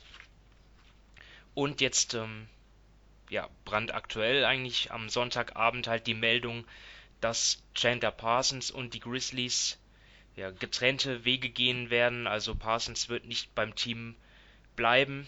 Er ist ja seit Mitte Dezember eigentlich medizinisch einsatzbereit. Aber der General Manager Chris Wallace wollte ihn nicht sofort einsetzen, ohne Spielpraxis, sondern in der G-League. Damit war Parsons zwar einverstanden, aber er wollte schon irgendwie wissen, wann er denn soweit sei. Und ja, jetzt kam eben halt die Einigung, dass Parsons wohl nicht mehr für die Grizzlies auflaufen wird und man nach einem Trade suchen wird. Der, die, die Suche kann sich aber auch noch ein, einige Monate hinziehen. So, einige Punkte. Sven, ähm, willst du die vielleicht nacheinander oder erstmal nur einen aufgreifen? Ja, fangen wir mal mit der Rangelei irgendwo an. Ähm, ich selber sehe jetzt das vom Grundsatz nicht als Riesenproblem. Ich glaube, es wird kein Einzelfall sein, dass nach einem verlorenen Spiel, das eigentlich gut begann und äh, nachher äh, ja in einem, sag ich mal, Desaster endete. Ich glaube, sie hatten ein Zwölf-Punkte-Viertel dabei, wo sie komplett untergegangen sind, dass sich Spieler dann mal nicht ganz so einig sind also von dem her, oft kommt es wahrscheinlich gar nicht raus. Und deswegen ist das wahrscheinlich jetzt was, was so ein bisschen größere Meldung mit war. Das sehe ich jetzt selber nicht als das Grundproblem. Ich glaube aber, es spiegelt schon ein bisschen wider, wie man an sich die Grizzlies momentan sieht. Und ich mache das zum Beispiel mal an der Person Marc Gasol fest. Zu Saisonbeginn war ich sehr beeindruckt von ihm. Er hatte zwar insgesamt relativ schwache Quoten, daran hat sich bis heute nichts geändert, aber die Lineups mit ihm waren hervorragend. Äh, man hat auch gesehen, er war richtig gut integriert. Äh, er, er, war also ganz anders wie im letzten Jahr. Im letzten Jahr nach der Conley-Verletzung wirkte er immer frustriert, deprimiert. Ähm, er war viel präsenter. Und das ist in den letzten Spielen nicht mehr so. Ich weiß nicht, er ist ja einmal auch umgeknickt oder hat sich den Knöchel verstaucht oder was, was da gewesen war, wo er mal gegen Ende des Spiels äh, da auf die Bank gehumpelt hat seitdem ging das eigentlich so. Ob das vielleicht eine Auswirkung mit hat, keine Ahnung. Äh, das ist nur das, was mir mal aufgefallen ist. Aber er wirkt für mich sowohl offensiv wie auch defensiv deutlich ja frustrierter, nicht mehr so auf der Höhe. Äh, und er ist für mich ein ganz, ganz äh, klarer Schlüsselspieler von dem, was momentan in Memphis passiert. Und hinzu kommt halt noch, dass die Rollenspieler, die Anfang der Saison überperformt haben, also ich nehme da gerade mal einen Tempel, der jetzt verwickelt war, und aber auch einen Shelvin Mack, die die Lichter ausgeschossen hatte und wir einen Mack am Anfang der Saison gelobt haben, dass er teilweise Point Guards gespielt hat und Conley Offball spielen konnte, dass die zwei eine ganz klare äh, Regression in der Hinsicht mit hatten. Ja, und das zeichnet sich so aufs gesamte Spiel in der Hinsicht nieder und es macht momentan keinen Spaß, den Grizzlies zuzugucken. Also mir fehlt dieses Feuer, was sie zu Beginn an hatten und da, ja, dementsprechend tun die Ergebnisse eigentlich das widerspiegeln, was man auch, ja, zumindest ich gucke jetzt ganz, ganz wenige komplette Grizzlies-Spiele, sondern immer mal irgendwelche Viertel, so Schlussviertel und das finde ich extrem deprimierend. Also oft ist es so, man guckt sich da sechs Minuten an und dann sind sie so weit zurück, dass man dann schon lieber in ein anderes Spiel geht. Ja. Ja, Dominik, willst du was zum Trade sagen vielleicht? Ja, ich glaube. Justin Holiday, solider Spieler, wobei sein, seine Wurfauswahl in, in Chicago war ja nicht die beste, aber vielleicht auch jetzt mit einer kleineren Rolle jemand, der passen könnte? Ah, also ich glaube, er wird schon irgendwie hineinpassen, aber er wirft jetzt den Bock auch nicht wirklich um. Also wie Sven schon gesagt hat, das Team, ja, es reißt einen nicht wirklich vom Hocker. Da haben sie mal dann wieder gute Phasen, dann eben in letzter Zeit viele schlechte Phasen und wenn schon, ja, eigentlich dein Topspieler neben Conley auch nicht immer hundertprozentig dabei ist, dann ist es einfach schwer und ich glaube nicht, dass Holiday, wie gesagt, er kann eine ordentliche Ergänzung sein, aber er wird jetzt dem Team nicht so weiterhelfen, dass sie dass sie wieder so spielen wie zu Saisonbeginn, denn da hat einfach wirklich sehr, sehr vieles gepasst. Viele Spieler haben überperformt und ja, deshalb glaube ich nicht, dass er jetzt da den großen Unterschied machen wird. Ja. Ich halte ihn für vollkommen überbezahlt, also jetzt den Trade-Wert gesehen. Also zwei ja. ungeschützte Zweitrunden-Picks, also den diesjährigen und den nächstjährigen, für ein Team, wo man überhaupt nicht weiß, in welche Richtung es jetzt geht. Also sowohl in dieser Saison geht es ja momentan stark nach stark abwärts und es wäre immer die Gefahr, dass wenn es nachher, wenn sie wirklich komplett weg sind, dass sie dann äh, ein Conley oder ein Gasol auch vielleicht ja die Minuten eher ein bisschen ein bisschen runternehmen aufgrund der der Verletzungshistorie, die die auch haben. Also dann ist das das wir reden da schon von zwei Picks, die im sagen wir, Ende 30er Bereich sein könnten. Ja, das ist kein schlechter Gegenwert für einen Spieler wie ein Holiday, dem wo ich nicht mal gedacht hätte, dass ein Pick für, äh, also in diesem Bereich, sagen wir mal, geben könnte. Äh, weil er war ja zum Beispiel einer, der letztes Jahr von Chicago, wo die am Ende getankt haben, ähm, zusammen mit Brook Lopez auf die Bank gesetzt wurde und die Liga ja die Bulls damals verwarnt hatte. Äh, also er spielt ja auch nicht wirklich eine Rolle bei den Bulls für die Zukunft. Ja, und also er wird ja auch Free Agent im Sommer, also genau. das ist ja auch wieder ein Punkt. Genau, also für mich überbezahlt. Vom Fit her, also von der Position her sage ich ja. Sie haben viele Spieler, die eher so, ja, äh, sagen wir mal, die, die Dreier, die vielleicht dann eher auch Vierer sein könnten, zum Beispiel wie ein Kyle Anderson oder grundsätzlich auf den großen Positionen. Oder die, ja, eher die, die, die Combo Guards in der Hinsicht sind. Also so jemand, der vielleicht zwischen zwei und drei, auch wenn ich nicht als optimalen Dreier sehe, aber der zumindest zwischen diesen zwei Positionen hin und her springen kann. Da ist vielleicht jetzt ein Dylan Brooks, der zurückgekommen ist. Äh, aber da brauchen sie schon noch jemanden. Aber ich halte ihn irgendwie auch für einen Chucker. Also in New York war das ganz schlimm.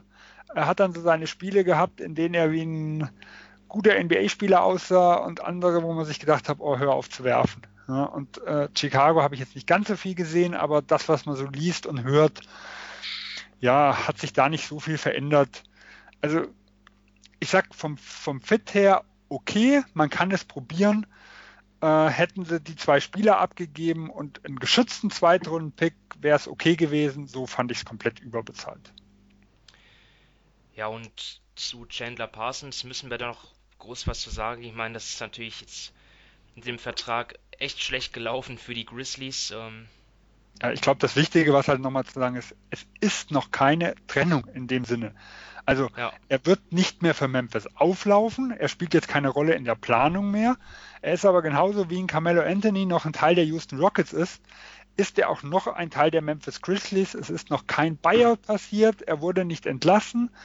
Äh, sie suchen nach Trades, äh, ja, viel Spaß dabei. Also ich denke, wenn da sie ja keinen Erstrunden-Pick zum Beispiel abgeben wollen, ähm, so wurde es ja gemeldet, ja, es sind nur, sie, sie, sagen zwar, sie wollen einen längeren Vertrag aufnehmen. Ich sag mal, die einzigen, die mir vielleicht einfallen, ist Nicolas Batum. Wobei Charlotte ist im Playoff-Rennen, also ich glaube da frühestens im Sommer dran. Und wenn vielleicht Wiggins sich nicht weiterentwickelt, dass Minnesota vielleicht sagt, oh, einen auslaufenden Vertrag im nächsten Jahr äh, nehmen wir und geben einen Wiggins dann irgendwo mit ab, der da noch vier Jahre Vertrag, glaube ich, hat. Das sind so Konstellationen, die man sich vorstellen könnte.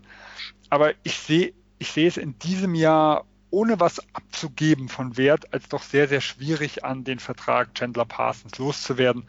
Deswegen gehe ich erstmal davon aus, er wird erst momentan eine Karteileiche äh, bis mindestens Ende der Saison und ja, dann sieht man weiter. Ja, so um das nochmal für diejenigen, die es nicht wissen, nochmal zu erläutern. Also er hat ja einen Vertrag, der in dieser Saison bekommt er 24 Millionen, nächste Saison stehen ihm 25 Millionen zu. Das Geld bekommt er auf jeden Fall und ja, die Grizzlies werden ihn jetzt nicht entlassen und die Stretch Provision anwenden, um dann halt auch das Salary Cap in den nächsten Jahren nicht zu belasten. Die werden versuchen, ihn nächste Saison oder im Sommer zu traden. Vielleicht ist er dann wertvoll noch als auslaufender Vertrag, aber wie du schon gesagt hast, Sven, es wird nicht leicht. Ähm, dann gehen wir weiter zu den Los Angeles Lakers, die ja auch eine Auf- und Ab-Saison erleben. Ähm, zwischenzeitlich mal in den, in den Top 3 gewesen in der Western Conference. Ja, an Weihnachten die Warriors in deren Halle ziemlich vermöbelt. Aber seitdem fünf Niederlagen aus den letzten sechs Spielen, weil auch LeBron James verletzt ist und ich meine, dass LeBron wichtig ist für dieses Team, kann man sich denken, wenn man sich den Rest des Kaders anschaut. Ähm, sie sind Achter, also noch in dem, im Playoff-Bild drin im Moment. Ähm, Dominik, du verfolgst die Lakers ja sehr genau. Was ist denn für dich jetzt abseits der LeBron-Verpflichtung das Thema bei den Lakers im Moment und in den letzten Wochen vielleicht? Ähm, wie lange ha haben wir eine Stunde Zeit oder so, damit ich das. nee, also. Ähm, das du musst ja schon was raussuchen. Also die zwei großen, oder sagen wir mal, die drei großen Themen sind sicher Luke Walton, Brandon Ingram und Lonzo Ball. Also um die Lage jetzt bei den Lakers einfach mal so einzuschätzen, sie haben unheimlich viele Verletzte. Derzeit fallen LeBron, Rondo, Kuzma aus. Davor waren auch McGee, war auch McGee verletzt, Beasley war einige Zeit weg der komplette Kader war erst bei einem einzigen Spiel diese Saison komplett fit. Also das ist auch schon ein Punkt, der nicht wirklich gut ist für ein Team, das nicht so extrem gut bestückt ist, sagen wir mal so von Position 1 bis 10. Und meiner Meinung nach werden einige Spieler falsch eingesetzt, insbesondere Brandon Ingram. Ähm, wenn man sich so seine Playtype-Frequenz ansieht, dann hat er über 30 Prozent seiner Aktionen sind als Pick and Roll Ballhändler, 16% Isolation, 13% Post-Ups. Also ja, über 50 oder knapp 60% seiner gesamten Aktionen sind eben solche Dinge, in denen er einfach große Probleme hat. Gerade wenn letztes Jahr hat, haben die Pick and Rolls noch gut funktioniert oder die Pick and Pops, weil er eben mit Brook Lopez einen Spieler hatte, der zur Dreierlinie raus ist und ihm die, ähm, den Weg zum Korb erleichtert hat. Das hat er diese Saison eben mit Chandler oder McGee oder Subac nicht. Wagner bekommt dafür zu wenig Minuten, was auch schade ist. Und dafür hat Ingram kaum Aktionen wie Cuts oder Handoffs. Und da sollten eigentlich die Lakers ansetzen, denn viel zu oft, gerade jetzt seit LeBron verletzt ist, ist das Offensivspiel stagniert es. Ähm, man lässt die Uhr bis sieben, acht Sekunden runterlaufen, dann wirft man Ingram den Ball zu und dann muss er irgendeine eine Isolation Possession abschließen, die ja, sagen wir mal, zum Großteil nicht erfolgreich ist und dann ist man hinten unsortiert. Also da fehlt vieles. Dann eben die Ballhändler, Rondo ist nicht da und so weiter. Und ein großer Punkt ist natürlich auch, dass die jungen Spieler einfach inkonstant sind. Äh, Lonzo hat dann wieder Spiele, wo er 20 Punkte bei guten Quoten auflegt. Dann hat er wieder Spiele wie letzte Nacht gegen die Timberwolves, in denen er null Punkte macht oder dann mal wieder zwei Punkte. Also das sind Dinge, auf die die Lakers einfach nicht zählen können, die sie von Nacht zu Nacht ihnen weiterhelfen. Und seit LeBron verletzt ist, liegt das Offensivrating bei 99,4 und das Netrating bei minus 6,5. Also beides wirklich fürchterliche Werte. Und da muss man dann auch mal fragen, was Luke Walton eigentlich mit den Spielern vorhat. Denn eben Ingram ist gut, wenn er mit Tempo auf jemanden zulaufen kann und dann die Passwege sich öffnen. Aber wenn er immer ein High Pick and Roll spielen soll, dann hat er einfach seine Probleme, eben weil er kein Elite-Athlet ist, kein Elite-Ballhandling hat, nicht der beste Pull-Up-Schütze ist. Also er ist von allem ein bisschen, aber derzeit nirgends elitär. Und das ist dann einfach ein Problem. Und wenn man dann ihn immer in Aktionen schickt, die schon katastrophal ja, enden, wenn man schon eigentlich das vorhersehen kann, dann ist das einfach nicht gut. Und da sollte eigentlich der Coaching-Staff auch mal ansetzen, dass da die Spieler in Rollen geschoben werden, die ihnen weiterhelfen. Und die Defense, das ist natürlich auch dann ein Problem, eben wenn man in der Offense so viel rumsteht, viele Turnover fabriziert, dann wird die Defense automatisch auch eben schlechter, weil man viel mehr in Fast-Break-Situationen kommt und diese dann natürlich viel, viel schwer zu verteidigen sind. Ja, was hat sich denn bei Ingram geändert im Vergleich zu dem, wie er vor dem äh, LeBron James Ausfall gespielt hat, ohne dass LeBron James auf dem Feld war? Weil ich habe damals mal gehört oder gelesen, dass er in den Minuten 29 Punkte äh, hochgerechnet macht und quasi absolute All-Star-Werte hatte. Äh, und deswegen war es ja eigentlich schon spannend, jetzt irgendwo zu sehen, ähm, was jetzt passiert, wenn er länger ohne James spielen kann. Haben sie ihn damals anders eingesetzt oder war das einfach nur die schlechten äh, gegnerischen Banken, gegen die er mehr spielen durfte? Ähm, ja, es ist eigentlich ein Zusammenspiel von allem. Also klar, die Gegner spielen da immer eine Rolle, eben gerade wenn er gegen die Bank, wenn er gegen Bankspieler spielen kann. Ähm, Zweitens ist auch, er ist ja dann oft auf Kusma, hat ihm dann auch eben weitergeholfen. Gerade in diesen ähm, Situationen war das Spacing einfach besser, weil er dann eben auch mit KCP auf dem Feld stand, mit Josh Hart, die ja einfach für, für ein gewisses Spacing sorgen und Ingram da viel besser agieren kann. Wenn man sich jetzt mal die ähm, Starting Five von letzter Nacht ansieht, da hat Lonzo gespielt, da hat Hart gespielt, Ingram, Subac und McGee. Also wer von denen außer Hart ist wirklich ein gefährlicher Dreierschütze. Keiner. Lonzo nimmt zwar die Würfe, aber wirft ja auch nur 32 Prozent. Und er wurde eben auch besser eingesetzt, weil Kusma von sich selbst einiges machen kann, musste nicht immer der Ball an, an, an Ingram gegeben werden. Er konnte da also auch mehr aus dem, sagen wir mal, aus dem Flow der Offense agieren. Und was auch noch ist, Rondo hat gerade zu Beginn dann auch oft das Zepter in die Hand genommen, als er noch nicht verletzt war. Und das hat dann doch einiges weitergeholfen, eben weil Ingram nicht jedes Mal den Ball nach vorne bringen musste und den Angriff initiieren, sondern eben er konnte dann, sagen wir mal, von der Weak Side kommen und per Handoff dann in die Zone ziehen. Und da, da hat er dann schon eher seine Stärken. Also da ist er auch von den, von den äh, Zahlen her wesentlich besser, als wenn er eben immer dieses 1-5 Pick and Roll spielen muss und dann für sich selbst kreieren sollte. Also du bist natürlich schon sehr kritisch mit, mit Luke Walton. Ich sehe das halt von außen eher so. Also für mich sind die Lakers jetzt vom Talentlevel im Westen ohne LeBron noch kein Playoff-Team. Also, ähm, aber trotzdem hast du natürlich einen Punkt, nee, nee, wenn, wenn du das, sagst, dass, dass, dass die Spieler nicht gut eingesetzt werden. Ich muss ehrlich ich sagen, nicht so gut beurteilen. Ich bin da gar nicht so kritisch mit Luke Walton, sondern eher mit seinen Assistant Coaches. Also was man so mitbekommt, ist ja, ähm, Luke Walton ist eher so der, sagen wir mal, der Team Manager, der Man-to-Man-Manager. Also er ist der unglaublich.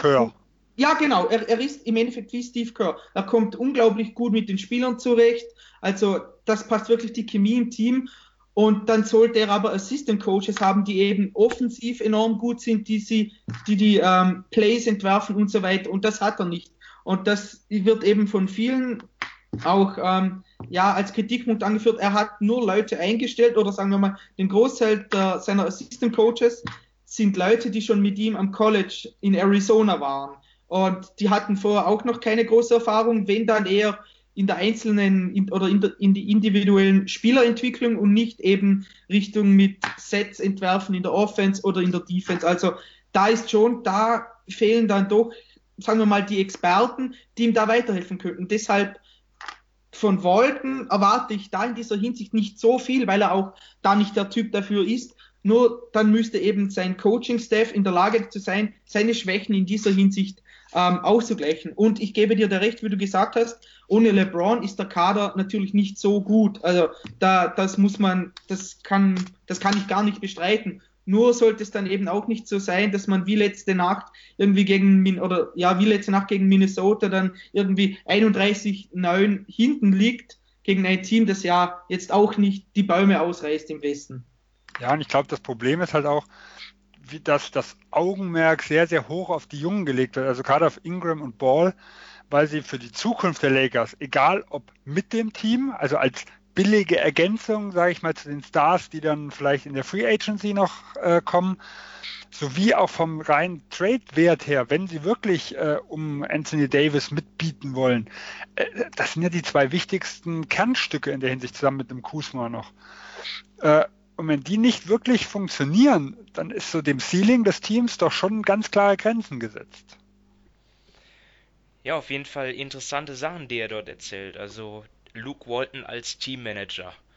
Das ist auch interessant, so habe ich das noch gar nicht gesehen. Vielleicht sollten wir eine feste Rubrik einbauen in unserem Podcast über die Lakers. Irgendwie leiden mit den Lakers. Das wäre ja, was, oder? Ich glaube, da leiden nicht so viele Menschen mit. Ich glaube, das, das ist ziemlich ausgeglichen, ob sich die Leute da freuen, wenn es in Los Angeles Nein, aber du, aber du leidest, deswegen. Äh, ja, ja. Darum geht es mir. Ja, ich meine, leiden ist vielleicht jetzt auch, ja, kann man schon so sehen. Ich bin, meine Erwartungen sind jetzt nicht so riesig, dass man irgendwie in die Conference Finals oder so kommt, aber ich sag mal, Walton und der Coaching Staff sind jetzt seit zweieinhalb Jahren da und offensiv hat man da relativ wenige Fortschritte gesehen und das, das macht mich ja ein wenig frustriert, das frustriert mich ein wenig. Das ein wenig kannst du streichen. Ja, gut, das frustriert mich. ja, da wird man dann ja schauen, ob das, ob, ob ähm, Magic Johnson und Rob Pelinka, ob die das irgendwann auch frustriert und dann Konsequenzen ziehen. Ähm, aber aktuell habe ich da ja noch nichts gehört, dass jetzt Luke Walton dort in der Schusslinie steht, oder?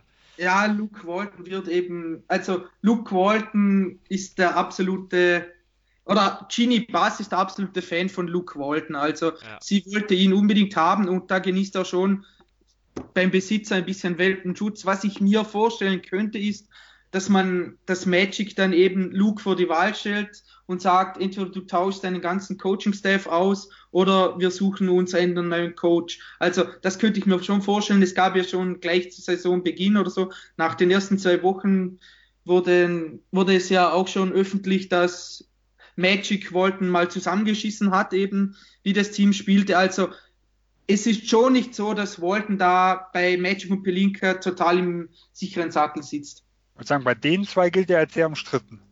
Genau, ja. Also da gibt es ja schon länger Gerüchte, dass eigentlich Magic Johnson lieber seinen eigenen Coach etablieren will. Was ja bei einer neuen Übernahme, sage ich mal, von, von Verantwortlichen häufiger passiert. Dass die die erstmögliche Situation suchen, äh, um ihren eigenen Kandidaten zu etablieren. Und das, dieses Gerücht geht ja in Los Angeles schon länger um. Gut, dann machen wir jetzt weiter und gehen zum Team, wo der äh, Trainer da bin ich, ähm, da bin ich mir ziemlich sicher, äh, fest im Sattel sitzt und zwar zu den San Antonio Spurs, die ja mit den Houston Rockets die Überflieger sind der letzten Wochen, kann man sagen. Das Net-Rating seit Anfang Dezember sogar das Beste, also besser als von den Rockets. Die Bilanz ähm, 13 zu 5 jetzt in den letzten Wochen. Bestes Offensivteam, auch in der Defense sind sie weit vorne dabei in diesem Zeitraum.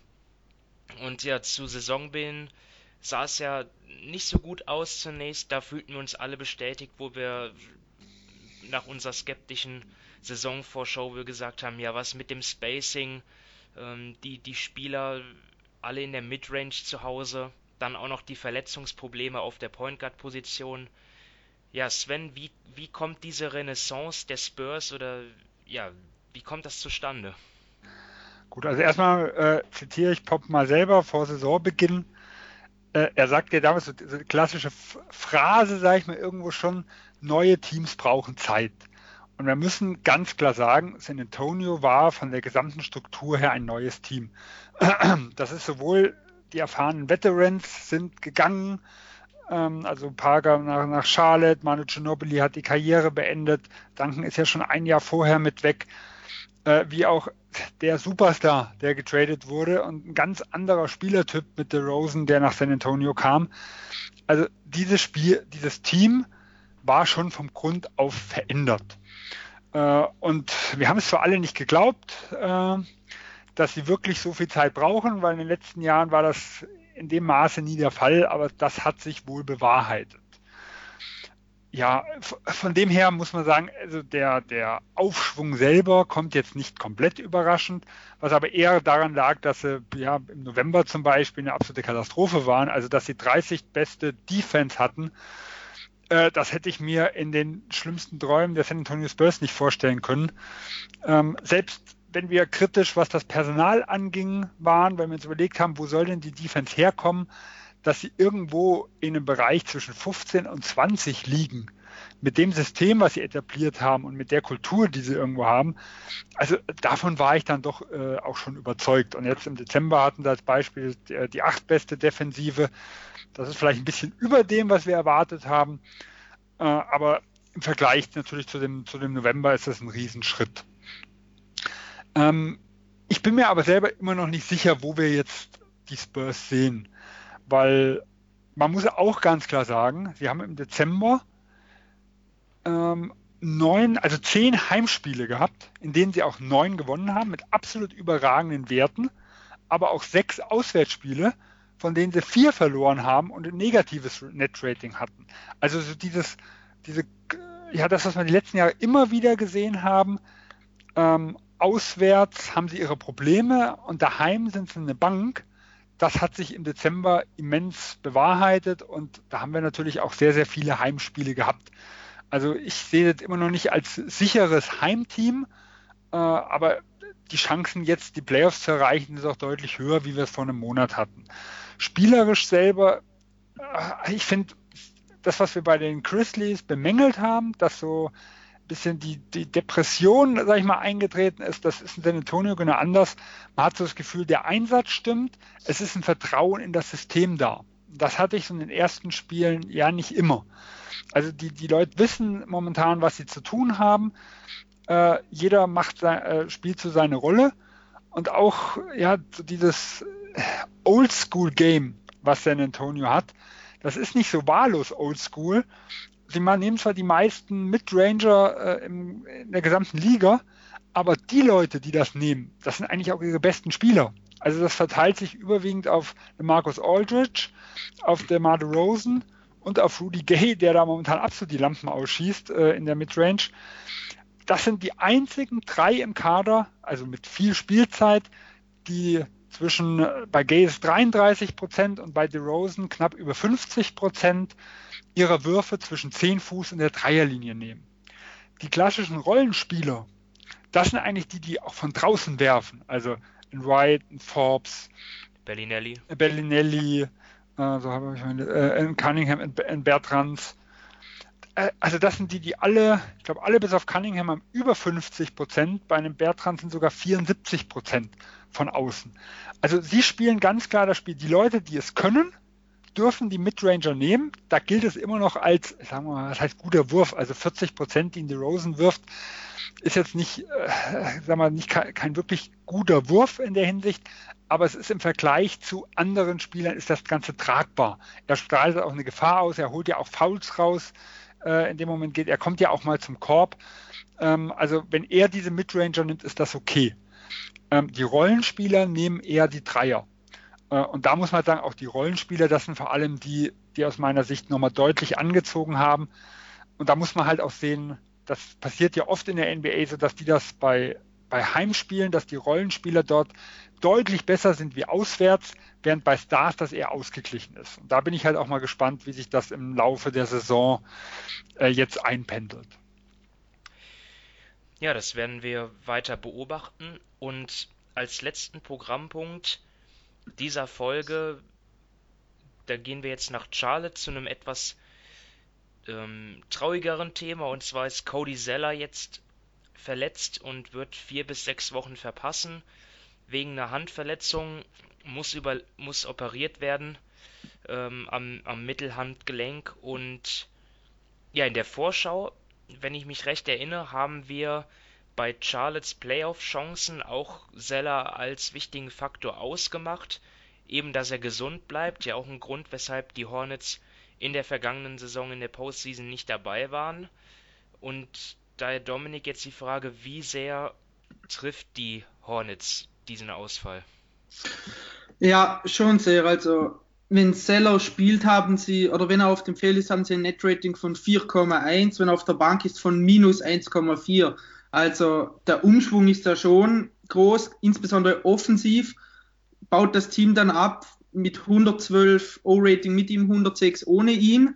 Also er ist einfach, er ist für das Team wichtig, er ist für Kemba Walker wichtig. Er nimmt jetzt beispielsweise nicht oder kaum Dreier, aber ja, er ist wie soll ich es nennen? Ich sag mal, er ist so ein bisschen so ein Mädchen für alles. Also er stellt gute Blöcke, er rollt ab, er, er kämpft defensiv um die Rebounds, er bewegt sich da viel besser. Ich meine, offensiv hat er ein O-Rating von 122. Eben, er ist jetzt kein Spieler, der oft den Ball in seinen Händen braucht, aber wenn er ihn hat, dann macht er wirklich gute Dinge damit. Also er, er hat jetzt auch 2,1 Assists ähm, pro Spiel in nur 24,5 Minuten. Also das ist für einen Center ist das auch ganz in Ordnung. Und wenn man mal vor allem sieht, wer jetzt statt ihm spielt, also Biombo wird jetzt mehr Minuten bekommen, der vorher eigentlich kein wirklicher Faktor war. Hernan Gomez wird jetzt regelmäßig auch an den 20 Minuten kratzen, ebenso Frank Kaminski. Also das sind alle Spieler, die ja okay sind, aber die Seller nicht ersetzen können, nicht mal im Ansatz ersetzen können. Und da sehe ich dann schon eben im Osten ein Problem, denn sie sind jetzt ein Spiel vor Detroit in den Playoffs und zwei vor den Magic. Und ich glaube, jetzt haben sie dann auch einen Auswärtstrieb an, den, an, die, an die Westküste. Also da kommen dann auch wieder einige schwere Spiele ähm, auf sie zu und da schmerzt der Ausfall von, von Zeller natürlich sehr. Eben, ja, die nächsten Spiele sind bei den Clippers, bei Portland, bei den Kings, bei San Antonio und dann wird zu Hause gegen Sacramento. Also das sind jetzt vier Spiele, die unheimlich schwierig werden. Gerade dann auch noch ein Back-to-Back -Back dazwischen. Also da wird Seller unheimlich fehlen und es sind jetzt nicht nur diese Spiele, sondern er wird ja vier bis sechs Wochen ausfallen. Und da könnte es dann schon, wenn eben, wenn Biombo, Hernan Gomez und Kaminski nicht gut spielen, dann könnte es schon so sein, dass sie dann ein wenig hinter die Pistons oder die Magic zurückfallen im Playoff-Rennen. Ich meine, Glück im Unglück ist natürlich, dass da ja noch die All-Star-Pause dazwischen liegt. Das heißt, eine Woche, wo er dann keine Spiele verpasst. Ja, die Stats, die du genannt hast, die hatte ich mir auch rausgeschrieben. Die drittmeisten Screen Assists laut NBA Stats 5,3, also sehr wichtig für die Pick and Rolls von Kemba Walker ja, laut den, den On-Off-Court-Stats der zweitwichtigste Spieler nach Marvin Williams. Die Zahlen hast du genannt. Was ich mich jetzt frage ist, ähm, können die Hornets das irgendwie kompensieren durch ihre Smallball-Lineups, die sie ja ab und zu mal aufs Feld bringen? Ich hatte ja Ende November mal einen Artikel geschrieben über die Hornets und über äh, Kemba Walker und dann dort auch als Exkurs dann so mal die Stats wie die Hornets eigentlich spielen, wenn keiner ihrer vier ähm, Center auf dem Feld stehen, beziehungsweise größeren Typen. Kaminski ist ja ein anderer Center-Typ jetzt noch als Biombo oder Zeller. Ähm, und, und dort hat man gesehen, dass das Net-Rating positiv ist, auch jetzt in den letzten Wochen. Also ist halt die Frage, können sie das häufiger bringen oder setzen sie tatsächlich auf Hernan Gomez und Biombo? Das wäre dann natürlich schon ein Qualitätsverlust. Ähm, Sven, du wolltest noch was sagen? Ja, also ich glaube, der Ausfall von Seller war in den letzten Jahren auch immer ein triftiger Grund, weshalb sie nicht in die Playoffs gekommen sind oder warum sie zumindest nicht bis kurz vor Schluss mitspielen konnten um die Playoffs. Weil die letzten Jahre haben wir gesehen, immer wenn Seller draußen war oder nicht gut gespielt hat, hat die Bilanz des Teams deutlich gelitten darunter. Und deswegen sehe ich es als großes Problem und auch mit den Small Ball Lineups. Ich glaube, das sind solche Varianten, die man je nach Gegner äh, in verschiedenen Spielen immer mal für ein paar Minuten gut reinwerfen kann Darauf ja, das ist natürlich auch noch so eine Sache, sorry, das muss ich jetzt noch anfügen. Das sind natürlich auch, die Lineups bringen sie natürlich auch manchmal, ähm, meistens nur Anfang des zweiten Viertels oder des vierten Viertels, wo dann natürlich auch bei der gegnerischen Mannschaft andere Kaliber auf dem Feld stehen. Das wollte ich jetzt nur noch mal kurz äh, ja, relativierend einführen. Ich glaube, es ist halt schwierig, einen äh, Michael Carter, äh, äh Michael Gilchrist oder einen Marvin Williams längere Zeit als Center zum Beispiel auflaufen zu lassen. Also äh, ähm, man sieht ja schon, wie selbst andere äh, Typen, sag ich mal, wie ein Draymond Green, wie das in der Saison nur sehr, sehr sporadisch eingesetzt wird, die ganze Geschichte. Oder, oder ein Tucker, der letztes Jahr in den Playoffs das gemacht hat. In der Saison passiert das ganz, ganz selten, äh, diese Lineups, und wird, wenn sie überhaupt eingesetzt werden, wirklich nur für wenige Minuten. Und ich kann mir jetzt nicht vorstellen, dass das eine Lösung so über vier bis sechs Wochen ist. Es wird vielleicht, vielleicht setzen das mal vier, fünf Minuten im Spiel länger ein. Ähm, trotzdem sehe ich es weiterhin als großes Problem, weil so gerade die Synergie zwischen Walker und Seller, die ist halt wirklich hervorragend. Und auch wenn Seller äh, ja rein statistisch, ähm, was seine individuellen Dinge jetzt nicht glänzt, ist es aber schon so, er macht halt die kleinen Dinge wirklich gut und er macht halt nicht die, sagen wir, das, was man bei einem Howard oder bei einem Drummond also als Kritik nimmt, dass sie Dinge schlecht machen, die sie auch nicht können, das lässt ein Seller sein. Der macht halt die Dinge, die er kann, großteils und äh, macht das deswegen sehr, sehr effektiv. Und das ist halt sehr, sehr viel wert. Und ähm, ja, also es wird eng für die Hornets, wenn er länger ausfällt, weil wir sehen auch, Walker hat auch einen Schritt zurück gemacht. Äh, er konnte diese Effizienz von Anfang der Saison, was ja auch fast zu erwarten war, weil er war ja unglaublich stark, äh, nicht ganz halten. Und äh, der wird auch mit den Kräften seine Probleme haben. Sieht immer wieder, wie sie auch die Schlussviertel verlieren, weil Walker in den ersten sieben, acht, neun Minuten des Schlussviertels Bombe spielt und in den letzten Minuten geht ihm so ein bisschen die Puste aus. Und das kann ich mir eigentlich vorstellen, dass das über die Saison nicht besser wird. Sie sind halt im Osten. Deswegen ja. sehe ich sie immer noch mit guten Chancen um die Playoffs, aber. Ja, meine, die Konkurrenten sehr, sehr sind Teams wie Detroit, Orlando und Washington, ne? Also. Und Brooklyn sogar noch. Die hatte ich vor einigen Wochen schon abgeschrieben, aber wie die momentan, ich glaube, 11 von 13 Spielen oder 10 von 13 oder was sie jetzt gewonnen haben. Ja gut, Brooklyn ist ja im Moment gleich auf. Im Moment sind bei, wären beide drin. Aber, ja, aber äh, Brooklyn ist für mich auch noch nicht sicher drin. Ja, ja. Also ich würde Miami, würde ich gute Chancen momentan einräumen. Äh, die haben so ihren Groove gefunden und da ist ein Winslow, der so die Point Guard Position übernimmt, hat wirklich einiges von dem gestopft oder sie spielen sogar besser wie vorher mit dem Dragic, wo wir ja auch drüber gesprochen hatten, was wir als sehr kritisch gesehen haben. Also die sind schon auf dem Vorwärtsmarsch.